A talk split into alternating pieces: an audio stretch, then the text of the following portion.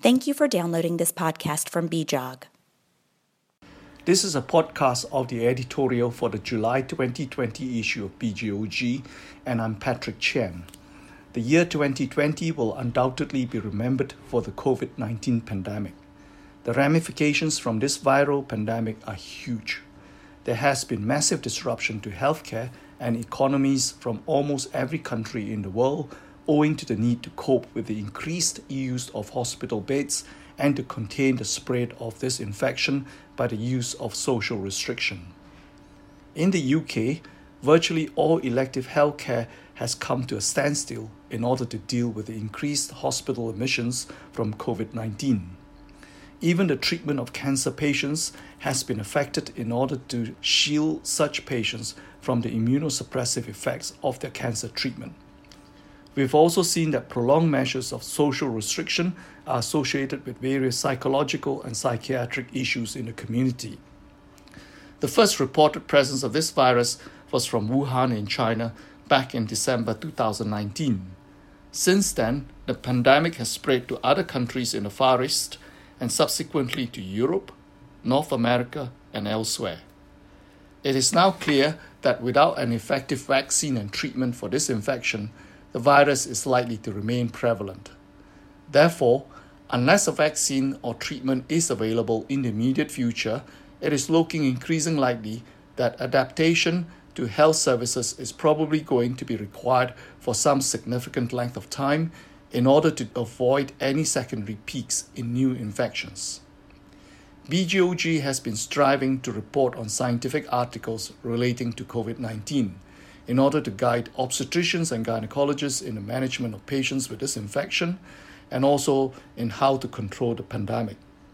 In order to do this, we have fast tracked the publication of several related articles.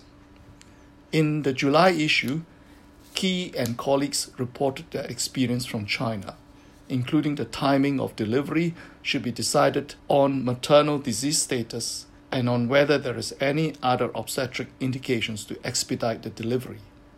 There is no clear evidence on whether a vaginal or abdominal delivery is more beneficial, and both regional and general anesthesia can be employed during labor and delivery. The use of general anesthesia is now considered to be an aerosol generating procedure and hence would require full personal protective equipment. It is also clear that the delivery of women with proven COVID 19 infections should be undertaken in an isolated delivery suite with staff also using full personal protective equipment. There is increasing evidence that vertical viral transmission is possible, and hence umbilical blood, amniotic fluid, placental, together with neonatal throat and nasal swabs should be obtained in order to monitor the newborn infant.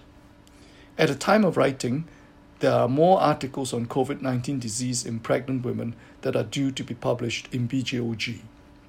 As more information becomes available, there will be further publications on this disease to guide clinical care.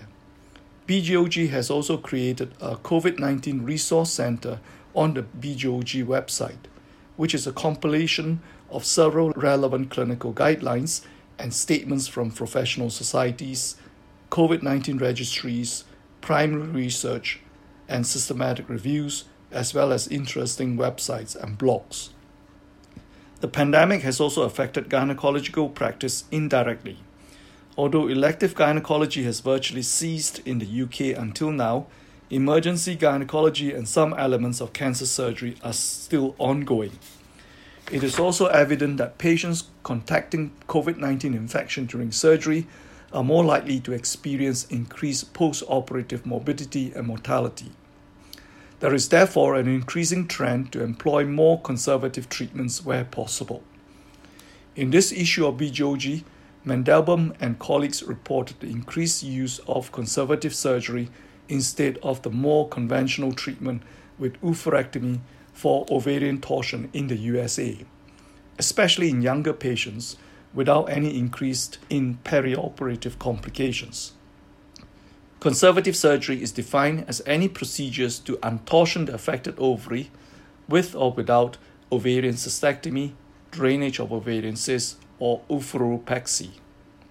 Progestogens delivered using the Mirena IUS has also been used to treat low-grade endometrial carcinoma successfully.